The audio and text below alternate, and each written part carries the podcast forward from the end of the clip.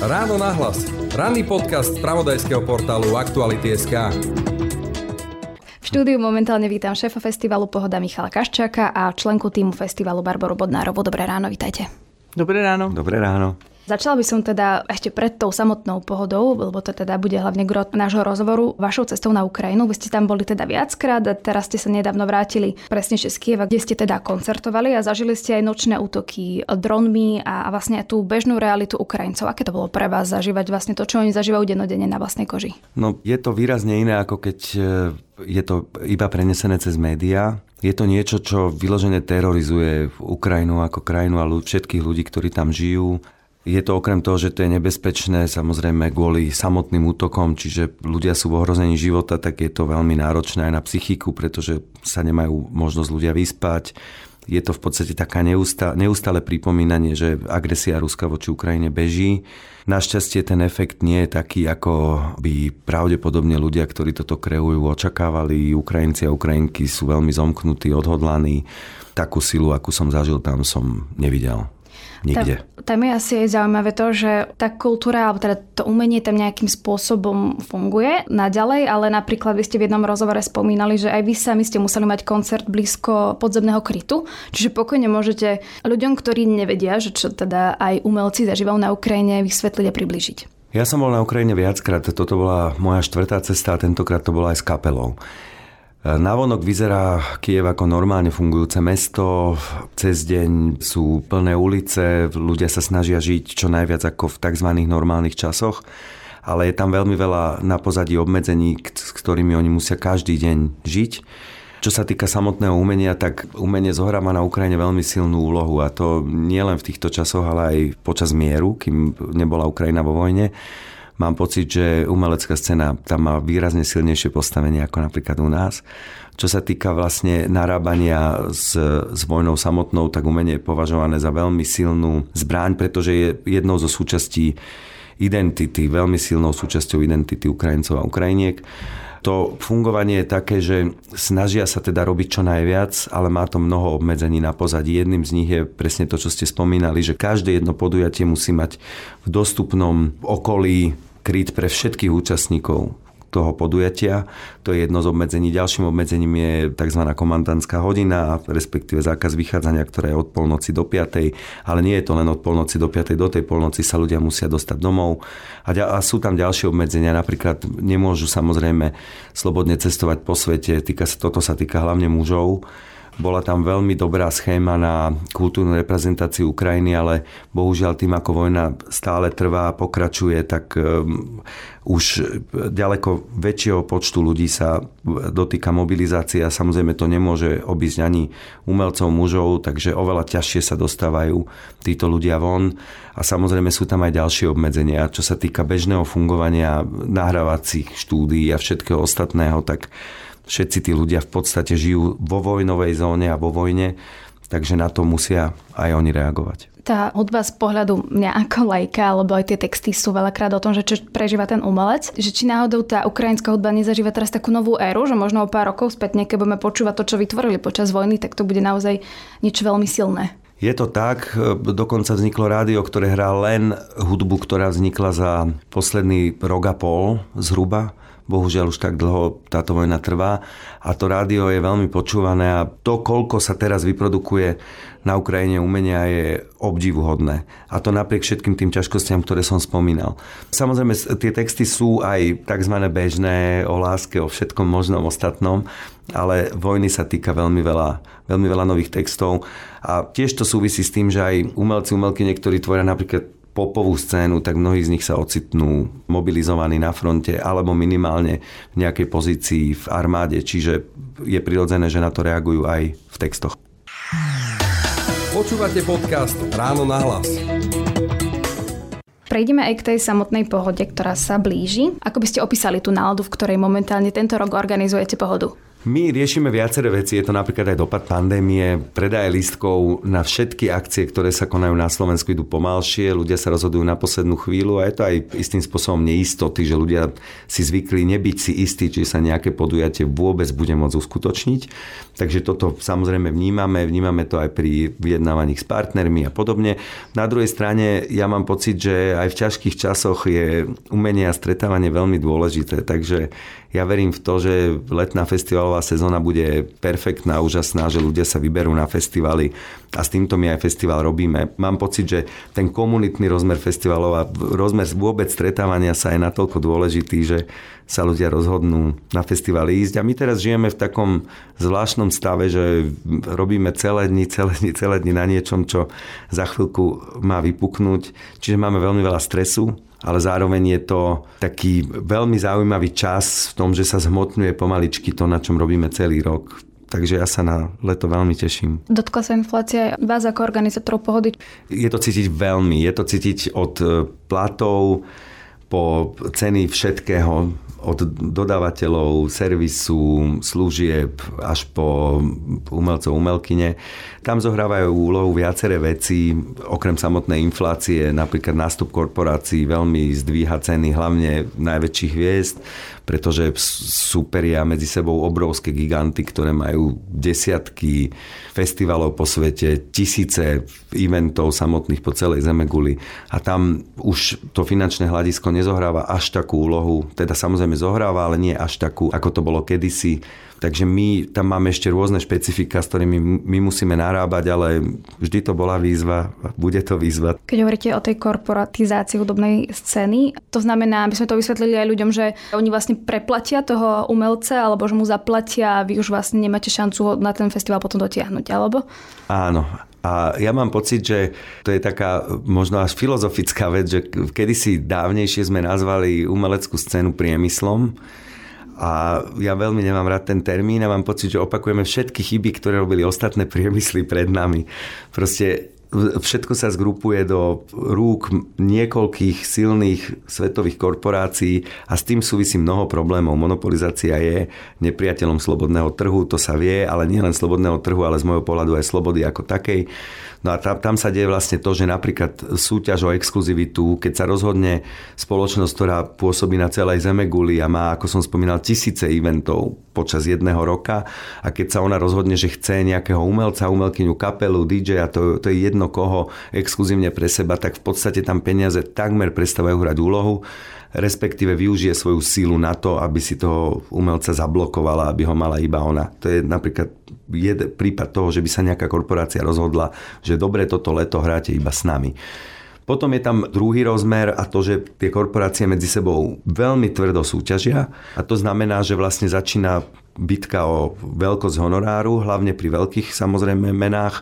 Malé mená tým dosť trpia. Čo sa týka začínajúcich umelcov, tak tam tá situácia im práve vôbec nenahráva. Ale čo sa týka pri veľkých hviezdách, tak tam sa proste stáva to, že keď začnú medzi sebou súperiť takíto veľkí giganti, tak sa tá cena dostane do polohy, kde my ako nezávislý festival nemáme absolútne žiadnu šancu s nimi súťažiť. Občas sa stanú zázraky, to sa nám občas podarilo, aj myslím si, že aj tento rok, že sa do, dokážeme dostať medzi tie top najvychytenejšie aj korporátne festivaly, lebo máme výbornú reputáciu, lebo ľudia si u nás už buď v minulosti zahrali, alebo máme za sebou niekoľko úspešných spoluprác a preto sa rozhodnú s nami robiť a potvrdiť nám aj meno, ktoré by sme teoreticky už mať nemali.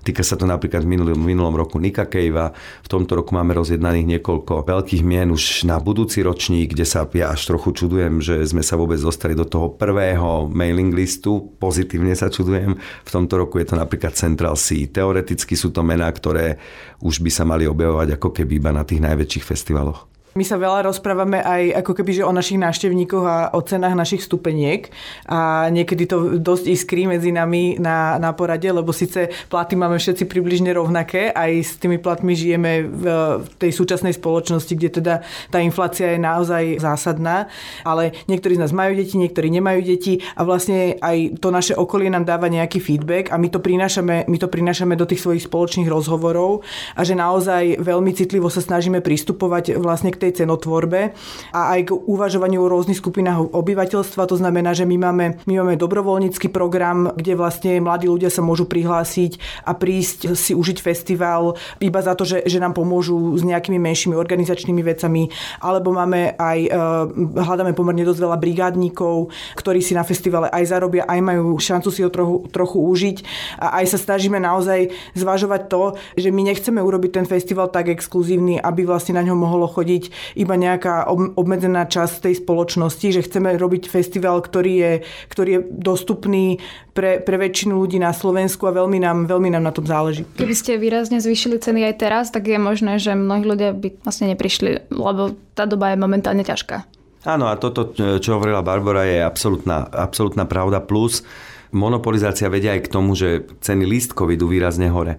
A ja keď čítam naše odborné časopisy, tak občas nevychádzam z údivu, ako sa všetci e, chvália tým, že sa im zvyšuje kvartálny výnos a profit aj jedno s druhým a, a príjem ako taký.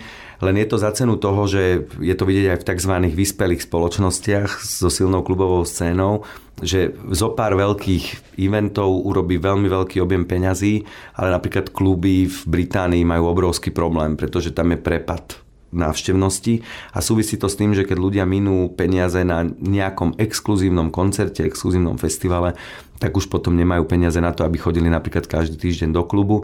A plus z mnohých festivalov sa stáva záležitosť pre strednú triedu v strednom veku. A to je podľa mňa ďalšia chyba, ktorú robíme a na ktorú aj upozorňujeme na mnohých konferenciách, čo samozrejme nie vždy je príjmané s úplnou radosťou, hlavne keď sú tie konferencie sponzorované veľkými korporáciami, čo je často ja som z tohto trendu smutný, pretože myslím si, že základ festivalových návštevníkov, návštevníčok tvoria mladí ľudia medzi 18-30 rokov a mám pocit, že keď, keďže chodíme po ostatných festivaloch sa pozerať, tak ako keby táto najzdravšia časť festivalov, festivalových návštevníkov sa vytráca. Čo sa týka teda toho programu, tak môžete povedať, že čo bude ťahákom tento rok, čo sa vám podarilo vybaviť, aké to bolo? Ja by som asi preletel také, že na čo sme najviac hrdí, ale my sa vždy snažíme, aby festival bol čo najzaujímavejší, čiže snažíme sa prinašať veci, ktoré sú tzv. nevydané, neslychané.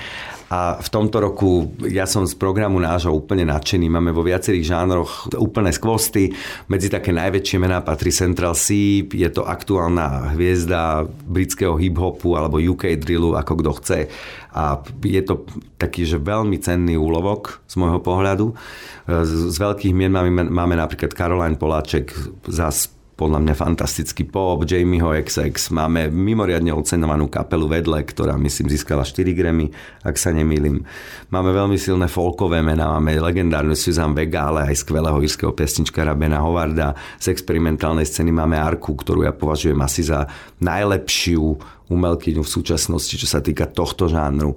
Máme veľmi veľa repových mien, spomenul som Central Seaho, ale okrem neho máme napríklad Slowtaja s kapelou, máme Rikonasty, fantastickú, máme Bassa. Pete and Bass je projekt 70 ktorí valcujú britské kluby. Máme Hazyho, Big Clit, máme veľmi veľa repových mien aj zo slovenskej scény. Máme Dušana Vlka, Porsche Boja, Gleba, z Tona S, Čavalenkyho a mnohých ďalších. Máme veľmi silné mená z elektronickej scény. Amelie Lenz patrí k úplne top umelkyniam v rámci technoscény. Podobne DJ-ské duo Fiak z Nemecka, Jana Maste z Gruzinska, máme Mandy Ditru za drum and bass takže aj tam máme veľmi, veľmi, veľmi silné mená. Máme skvelé jazzové mená v tomto roku. Máme Hermeta Pascoala z Brazílie, ktorý je absolútne fenomenálny jazzman, 80-ročný. Mulateho Astatke. Mulatu Astatke je otec etiópskeho jazzu. Fantastický projekt. Máme Waking Vision zo Slovenska, projekt Martina Valihoru s americkými muzikantami. Máme fantastické mená z world music scény, napríklad Kimi Jabate alebo Groove z Koreji Aruž Aftap. Aruž Aftap, pakistánska spevačka, absolútne fantastická. Myslím, že prvá držiteľka Grammy z Pakistanu. No a, a potom máme aj z aktuálnej scény mladej veľmi veľa, veľmi veľa vien. Máme napríklad Sampat Grey, čo je tiež reperka zo Zimbabwe a máme Shy Girl, máme Dry Cleaning, máme mnohých ďalších. Máme pre pankáčov fantastické projekty Viagra Boys, Shame, ale aj domáci rozpor a mnohé malé kapely, takzvané z našej scény, ako Kovošrotka, gazostroj a podobne. Zo slovenskej scény máme silné mená, napríklad Janu Kiršner, B-Complex alebo Folgrap, ale ja som veľmi rád, že si u nás zahrajú aj úžasné mená z mladých umelcov, umelky, ako je napríklad Zea, Waterbase, Waterbase, Julia Kozáková. Julia Kozáková a mnohí ďalší. Čo sa týka toho vybavovania, tak bolo to všetko bez problémov? Bolo ťažké napríklad Central si ho zohnať, a zaplatiť a podobne. Možno to zákulisie, keď viete povedať ľuďom, lebo to je vec, ktorá možno aj teoreticky zaujíma, ale vôbec nevedia, ako toto funguje. No, funguje to tak a potom presne bude pokračovať Barbara, že my vždy na jeseň napíšeme množstvo tzv. letter of interest, čiže oslovíme tých, ktorí by sme na festival chceli. Potom čakáme. Potom je veľmi čudný čas medzi oktobrom a decembrom, kedy máme veľmi veľa vecí vo vzduchu a nič v rukách. Vtedy je to pre mňa veľmi psychicky náročné. Čakáme vždy na potvrdenie prvého mena, aby sa to potom ako keby celé rozbehlo. V tomto roku jedným z tých prvých mien bol práve, myslím, Central C, ak sa nemýlim. A potom nasledovali Jamie XX a ďalší. A potom sa to zrazu celé úplne rozbehlo. Keď začneme sa mi dohadovať na ponukách, neexistuje nič ako ceny umelcov, umelkým, to, čo je na webe, často sa to uvádza, tak to je taká znôžka pravdy a nepravdy, tam v podstate tie ceny nefungujú. Pri niektorých sú úplne presné a pri niektorých sú úplne mimo, takže je to tak, o to sa oprieť nedá. My musíme v podstate súťažiť s, s festivalmi, ktoré sú v západnej Európe, k nám je blízko Nemecko, celý vlastne veľmi silný trh Nemecko, Rakúsko, Švajčiarsko a podobne, čiže my musíme reagovať na tieto ceny a musíme sa im v podstate prispôsobiť. Čiže keď je potom schválená cena, keď, sú schválené, keď je potvrdené to, že ten, koho sme oslovili, je k dispozícii, keď príde potvrdenie, tak nastupuje práve Barbara. No a ja vlastne doťahujem, doťahujem všetky oficiality, to znamená zmluvy, faktúry, riešim povolenia. Tak ako Michal spomínal, muži na Ukrajine musia napríklad žiadať o povolenie opustiť krajinu, ale týka sa to aj napríklad e, umelcov, ktorých máme z krajín, e, kde treba vybaviť e, víza na Slovensko. To niekedy vie byť, vie byť poriadna výzva, vie nás to dosť potrápiť a hneď potom vlastne nastupujeme aj s ostatnými mojimi kolegami vlastne do toho produkčného času, kedy vlastne nám umelci posielajú tzv rajdre, to znamená zoznam všetkého, čo potrebujú zabezpečiť, aby vlastne tá show na tom festivale mohla prebehnúť. A my si to potom delíme. Časť ľudí u nás rieši techniku a časť rieši tzv. hospitality, to znamená, že čo ľudia budú jesť, kde budú bývať, ako sa, ako sa k nám dostanú. A vlastne je to naozaj taká jedna veľká logistická skladačka, keďže tých umelcov je 150 plus, prilietajú z celého sveta do Viedne, do Bratislavy, do Prahy, do Budapešti. Musíte vybaviť, aby naozaj vlastne ako keby, že sa z toho letiska dostali na ten festival v tom čase, keď ich tam potrebujete mať, potrebujete zabezpečiť pre nich adekvátne ubytovanie. Trenčín nie je úplne veľké, veľké mesto, to znamená, že hľadáme dostatočné hotelové kapacity a potom na festivale vlastne zabezpečujeme, zabezpečujeme aj stravu a tzv. cateringový rider, to znamená, že umelci pošlú niekedy naozaj relatívne dosť presný zoznam toho, čo chcú mať v šatni okrem tej teplej stravy. A napríklad sa mi teraz stalo, že o 11. v noci my sme na to veľmi poctivo vlastne hľadáme tie produkty, ktoré tí umelci chcú. A teraz ja googlím, niekto chcel veľmi konkrétnu odrodu jablk, tak som zisťovala, že či vlastne bude dostupná. Zistila som, že u nás vlastne dozrievajú až druhej polke oktobra a to už bude leto, keď oni dojdú. No neviem, či tú odrodu zoženieme, tak som im to sa snažila vysvetliť, že či nechcú nejakú inú odrodu a oni mi poslali na druhý deň iba novú verziu Rydra, kde už o jablkách nebolo nič napísané. Takže vie to ako keby, že byť e, takéto, že naozaj riešite, riešite vlastne detaily, snažíte sa tým ľuďom vyhovieť v čo najväčšej miere a už to nie je o krokodíloch, e, krokodíloch v backstageoch, ako, ako kedysi to možno bolo, ale že naozaj je tam to uvedomenie, že tí ľudia strávia veľký počet dní vlastne mimo svojho domova. A keď vy dojdete domov a, a chcete si naliať proste z flaše svojho obľúbeného vína, lebo to vám prinesie ten, ten pocit pohody, tak my rozumieme tomu, že to chcú presne tí ľudia urobiť u nás na tom festivale a preto sa snažíme ako keby že hľadať e, tie spôsoby, ako im zabezpečiť to, čo najväčší komfort v tomto. Deje sa aj to, že tie podmienky sú až také, že mimo reality, ťažké vôbec uh, sa im prispôsobiť, že s tým máte problém? Je to inak taká, taká filozofická vec, že ja o tom často premyšľam dlho do noci, že kde je vlastne tá hranica toho, že kedy naozaj vlastne je to o tom, že, že iba, iba ten človek sa chce cítiť dobre a kedy už je to vlastne výstrelok. Stáva sa nám to v poslednej dobe napríklad pri autách, to znamená, že my naozaj my prevážame 60 až 70 kapiel počas troch dní hore-dole a máme na to firmu, ktorá ktorá nám e, zabezpečuje všetky tieto prevozy, máme s nimi dlhoročnú spoluprácu, ale tiež ich nejakým spôsobom ovplyvňa pandémia, e, máme čipovú krízu, to znamená, nie sú povedzme niektoré novšie modely aut a umelci zrazu si začínajú pýtať nie, že preveste ma v slušnom aute, ale preveste ma v aute konkrétnej značky, ktoré nie je staršie ako, ako dva roky a prosím potvrďte mi model tohto auta mesiac dopredu. A to naozaj ako keby, že pri tom množstve tých prevozov, ktoré my musíme urobiť, je, je viac menej ne, nemožné niečo také zabezpečiť. A sú s tým pohode, keď sa to nestane? My musíme vysvetliť, že prečo sa to, prečo sa to nestane. Musí to byť dohodnuté všetko vopred. Ako keby, že nemôže sa stať, že ten umelec dojde na letisko, niekto ho privedie k autu a to auto bude úplne iné, ako on chcel bez toho, aby bol pripravený na to, že jednoducho tam nebude tá značka a ten ročník, ktorý si on, on predstavoval dopredu. A ja, ja by som ešte doplnil jednu vec, že tie tzv. bizárne požiadavky sa drvivé väčšiny ľudí, ktorí hrajú u nás, netýkajú. Drvivá väčšina rieši naozaj produkčné záležitosti, ako je rider, to, aký je zvuk, svetla a vôbec backline a celé vlastne technické zabezpečenie. Potom rieši to, že čo budú tí ľudia jesť, kde budú spať, ako sa na festival dostanú, ale také bizarnosti typu chceme M&Msky iba jednej farby, to je jedna z legend, ktorá sa traduje dlhé, dlhé roky a ono to vzniklo celé tak, že si to dala kapela do rajdu preto, aby vedela, či promotéry tie rajdre vôbec čítajú. Čiže keď sa im niekto ozval, že či sa náhodou nezbláznili, tak vedeli, že aspoň si to tí ľudia prešli, lebo často v minulosti bolo bežné, že umelci dostávali úplne niečo iné, ako mali v rajdroch.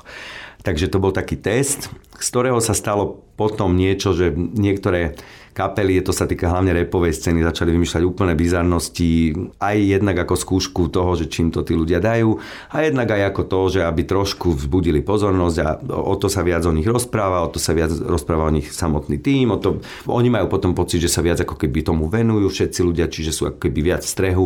Nie je to samozrejme tak a je to často až také trošku úsmevné, ale čo už. A také tie niektoré bizárne veci z minulosti, ako napríklad Barbara spomínala krokodila, tak o tom krokodilovi niečo viem, pretože som sa pýtal agenta, že čo je to za blbosť, aby si Iggy Pop pýtal krokodila do šatne, to bol vymysel promotéra. Čiže to bolo iba o tom, že potrebovalo, potrebovalo sa niečo dostať do bulváru, tak sa vymyslel krokodil v šatni, čo bolo absurdné a bolo to v podstate nefér voči tomu umelcovi zo strany promotéra, ktorý vtedy na Slovensku ten koncert robil.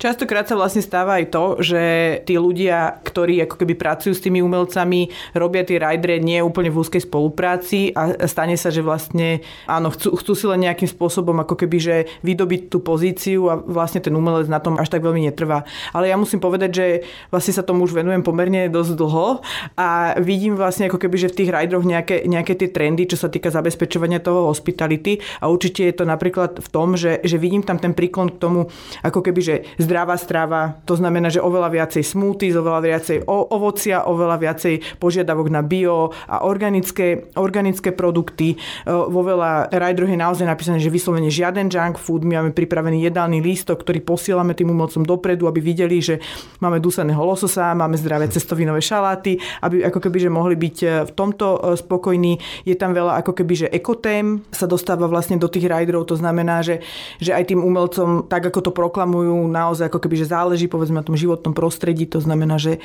nechcú piť vodu z, plá, z plastov, ak je to možné. Zároveň napríklad toto sa my snažíme robiť, že myslieť tiež na tú ekozložku, to znamená, že keď ja vidím, že niekto má nejaké pivo alebo vodu, ktorá by sa musela letieť cez pol zemegule, tak sa ich snažím opýtať, že či by neboli v pohode s tým, že proste si dajú našu, našu vodu a naše pivo. Už mám pripravené také tie formulácie aj rôzne YouTube videá, ktoré im posielam. Jedna značka slovenská má veľmi veľmi dobré, krásne e, reklamy na slovenskú vodu, kde vidieť slovenskú prírodu.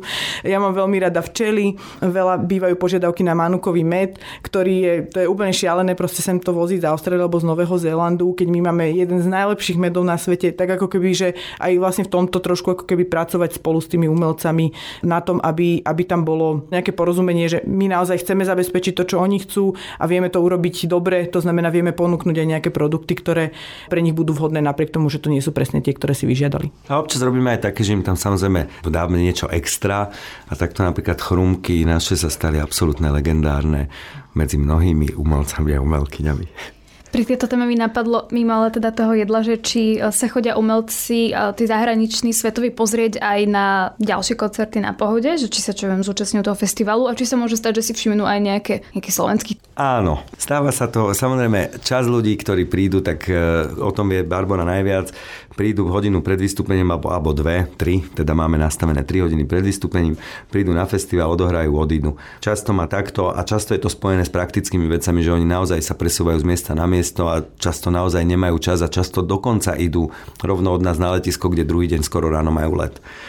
Niektorí u nás ostávajú dlhšie. Rekord má e, člen kapely Ralph Myers and Jack Herren Band, ktorý odišiel po týždni z Trenčína, lebo sa mu tam strašne páčilo a chodia si pozerať aj kapely. Tom York napríklad sa prechádzal po areáli a pozeral si veci, ako, ako festival vyzerá. Eddie Stevens, a to sa týka Slovenska veľmi, sa najskôr sa zamiloval do pohody a potom sa zamiloval, no a teraz som už bulvárny, že, do Janky Kiršnerovej tak on, on vlastne chodil po, po areáli a keď počul ráno počas vítania slnka Arvo Perta, tak povedal, že toto je tak výnimočný festival, že sem sa chcem vrácať a my sme potom niekoľkokrát ho urobili na festivale. Čiže tí ľudia si všímajú, čo sa u nás deje. Jeff Barrow z Portishead sa stal našim ambasádorom na britskej scéne, neustále nás ospevuje na sociálnych sieťach, pretože chodil po areáli a všimol si také veci, že povedal, že toto sa môže diať iba na naozaj špeciálnych typoch festivalu, ako je napríklad ten náš. Takže to nás veľmi teší. My sme samozrejme radi, keď ľudia u nás trávia čas, keď bývajú v Trenčine, tam by sme potrebovali trošku ústretovejší prístup od hotelov, že áno. A keď strávia čas nielen na samotnom festivale, aj na Slovensku. Počúvate podcast Ráno na hlas. Čo sa týka ešte témy pohody, tak tam vy máte také keby tri kľúčové okruhy alebo témy. Jedna je Ukrajina, LGBT e, plus ľudia a ich práva na Slovensku a klimatická kríza. Či teda reagujete na niečo, čo sa vám zdá, že je akutný problém spoločnosti, alebo podľa čoho ste možno vyberali práve tieto tri témy? My v podstate riešime na festivale, okrem samotného umenia, tak sme známi tým, že máme aj, riešime aj spoločenské témy. Máme veľa diskusí, máme NGO zónu, zónu neziskovek a podobne. Myslím že to k festivalom patrí. Kto sa chce iba zabávať, nech sa iba zabáva, ale kto chce ešte mať aj nejaké presahy, môže ich mať. Je to o slobodnom rozhodnutí toho, ktorého človeka. Tie tri témy sme si my zadefinovali preto, lebo trošku prispôsobujeme tomu program. Nerobíme to tak, že by sme vyčlenili nejakú zónu pre jednu z tých troch tém a potom vlastne to považovali za vybavené. Je to vlastne naprieč celým programom. A sú to tri témy, ktoré reagujú podľa nás na to, čo je asi ten najväčší problém v súčasnosti. Čiže čo sa týka Ukrajiny, je to jasné. Máme Máme tam viacerých umelcov, umelkyne z Ukrajiny. Máme Alinu Páš, Ragapop, Zapasku, Dach Daughters, UA Tribal a Symphony of Free Ukraine. To je veľmi taký silný projekt, ktorý dávame dokopy s Ukrajinským inštitútom. Nápad s e, tou symfóniou prišiel od nás. My sme chceli, aby traja skladatelia a skladateľky, teda nakoniec to vyšlo tak, že je to dva ku jednej, tak e, sme chceli, aby vlastne mali možnosť vytvoriť nové dielo, ktoré sme si my ako festival objednali. Sme veľmi radi, že spolupracujeme na tomto so Slovenským národným divadlom, Orchester Slovenského národného divadla pod taktovkou Mariana Lejavu, ktorý patrí k absolútne top dirigentom v rámci, aby som to až nazval svetovej scény súčasnej hudby, tak pod jeho taktovkou odznejú vlastne odznie svetová premiéra troch diel, ktoré sa teraz dokončujú na Ukrajine. Vytvára to Jeven Petrov, Emil Borisenko a Alisa Formaziuk. Takže títo traja vlastne nám posielajú teraz svoje diela. Myslím si, že už by aj mali byť na Slovensku, ak sa nemýlim. Okrem toho máme, na čo som obzvlášť hrdý, Chersonské divadlo s hrou Mačiatka ako spomienka na tmu. Je to fantastická hra, ktorú som na Ukrajine videl v bunkri Mikolajevského divadla a je to naozaj veľmi silná vec, veľmi odporúčam Pripravili sme im aj tak, také malé turné po Slovensku. Budeme mať viacero diskusí, budeme mať hosti v literárnom stane, takže Ukrajina bude veľmi silne prítomná na festivale. Zároveň ja musím povedať ale, že, že ukrajinská scéna je tak zaujímavá, že ten výber by bol možno podobný, aj keby Ukrajina nebola vo vojne. My sme si začali viac všímať Ukrajinu a tamojšie umenia, môžem ja povedať, že sa mi tá scéna zdá veľmi vyspelá a že sa odtiaľ dá voziť v podstate veľmi veľa kvalitného umenia a sú to naši susedia. Čo sa týka LGBTI plus témy, tak tam reagujeme na teroristický útok z 12. oktobra minulého roku. My sme sa rozhodli s Romanom Samotným, že spravíme na festivale aj tepláreň ako stage a máme tam tiež absolútne skvelý program, skvelé mená. Zahra si aj samotný Roman ako DJ Vesnu, ale máme tam napríklad I Am Not, máme Ninu Kohout, Máme tam Cake Zakila, čo je reper v New Yorkský. Ale nie sú to len ľudia z LGBTI plus komunity, ale sú, je to vlastne stretnutie rôznych ľudí v rámci stageu tepláreň, budú tam divadlá, budú tam diskusie a bude tam veľmi kvalitný hudobný program. A samozrejme tá LGBT plus téma nebude sa sústredovať iba do teplárne, ale objaví sa aj na ďalších scénach. Napríklad Arka je, okrem toho, že podľa mňa je to asi to najsilnejšie meno v rámci experimentálnej súčasnej elektronickej scény, známa je napríklad produkovaním pre Bjork, ale aj mnohými inými vecami, tak je to mimoriadne silný ľudský príbeh, je to vlastne transrodová žena z Venezuely, s veľmi ťažkým príbehom dostať sa z Venezuely do absolútnej špičky svetovej hudobnej scény je naozaj obdivuhodné a ešte navyše aj z, z, z, také, z takého typu spoločnosti, ktorá nemá zrovna pozitívny prístup k rôznym typom menšín, tak to je naozaj obdivuhodný príbeh. A čo sa týka klimatickej krízy, tak e, na to bude reagovať prevažne vizuálne umenie. Vo vizuálnom umení máme viacero diel, ktoré túto tému komunikujú. Centrálne dielo Andraša Čefalvaja, ktoré sa volá Last Generation, je priamo objednané pohodou. Je to vlastne prvýkrát v histórii, kedy sme si to hlavné dielo vizuálneho stageu objednali my. Volá sa Last Generation a je to, komunikuje to presne environmentálne témy. Budeme mať vlajku Zeme Otahu Deca, budeme mať e, tak vlajku e, Ruda Sikoru, ale máme to tam samozrejme aj presahy do hudby a tam som ja absolútne nadšený z toho, že sa nám podarí zrealizovať projekt Plantázia, ktorý zastrešuje Kristina Smetanová, fantastická muzikantka.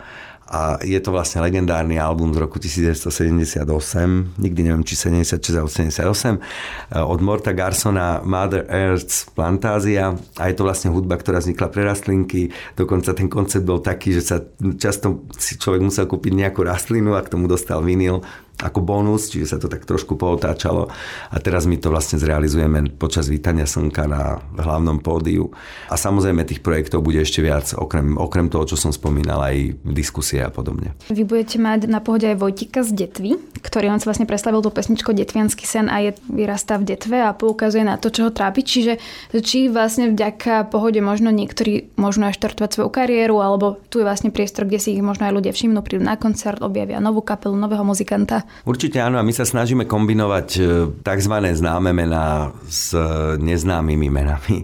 Na to máme napríklad projekt Garáž, kde sa v tomto roku predstaví až 12 kapiel. Kurátoru je to Denis Bango a vyberá vždy absolútne fantastické a dokonca často nám absolútne neznáme, neznáme projekty.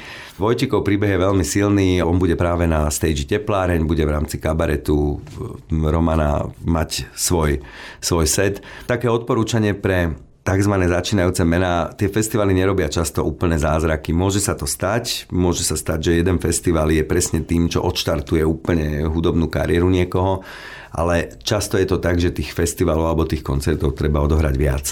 Ale samozrejme my sa snažíme festival robiť aj, aj tak, aby sme pritiahli čo najviac ľudí zo zahraničia, vrátane napríklad médií a prostredníctvom toho, že ich posielame na niektoré zaujímavé slovenské projekty, dostať aj tieto kapely umelcov, umelkyne von a myslím si, že sa nám to aj v niektorých prípadoch podarilo. Takisto sa nám podarilo ale urobiť aj opak, že sme priniesli skupinu, ktorá bola absolútne neznáma v rámci Európy, týka sa to kapely Lola a teraz sa vlastne stala jednak pomerne známo a na Slovensku vypredáva veľké haly. Čiže tam bolo vidieť presný opak toho, že my niekoho prinesieme zo zahraničia a tým, že ho odprezentujeme silno na festivale, tak vlastne získa silnú pozíciu v rámci Slovenska. Počúvate podcast Ráno na hlas.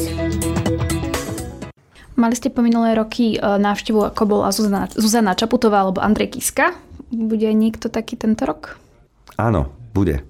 Aj. Prvá menovaná. Veľmi sa teším, Zuzana že príde Čaputová. opäť e, prezidentka na festival. Tesne po pohode, alebo dva mesiace po pohode, tri budú teda voľby. A či teda sa budete venovať na pohode aj nejak téme predčasných volieb?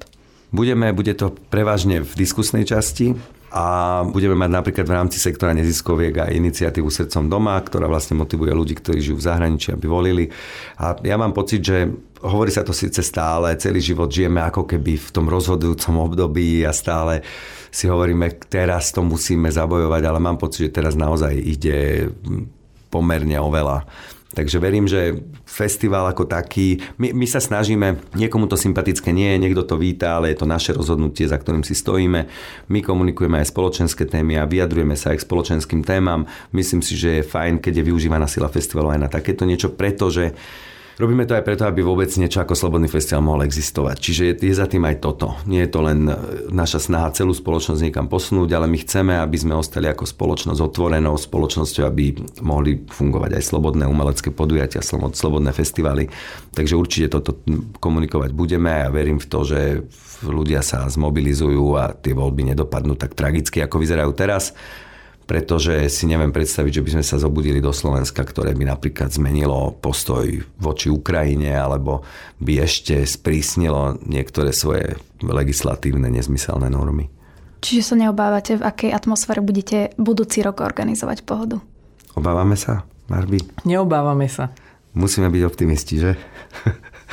tak a budeme všetko robiť preto, aby, aby to aj dobre dopadlo. Ja, ja si myslím, že nech tu bude akákoľvek spoločenská situácia, tak e, našou snahou bude zorganizovať festival tak, ako ho, ako ho vždy robíme. Myslím si, že aj dlhodobo je to na festivale vidieť, že sa nebojíme, nebojíme veci. To znamená, že aj keby to tu nedopadlo možno tak, ako by sme my dnes chceli, tak e, festival pre nás bude určite dôležitým nástrojom toho, aby sme, aby sme na to poukazovali, že vlastne tá spoločnosť stále môže smerovať e, k nejakým lepším zajtrajškom. Ale tam zase zdôrazním to, že kto sa chce na festivale len baviť, tak sa môže len baviť. Toľko teda k festivalu Pohoda šéf Pohody Michal Kaščák a Barbara Bodnárová. Ďakujem pekne, že ste prišli. Ďakujeme pekný deň. Ďakujeme pekný deň. Všetky podcasty z pravodajského portálu Aktuality.sk nájdete na Spotify a v ďalších podcastových aplikáciách.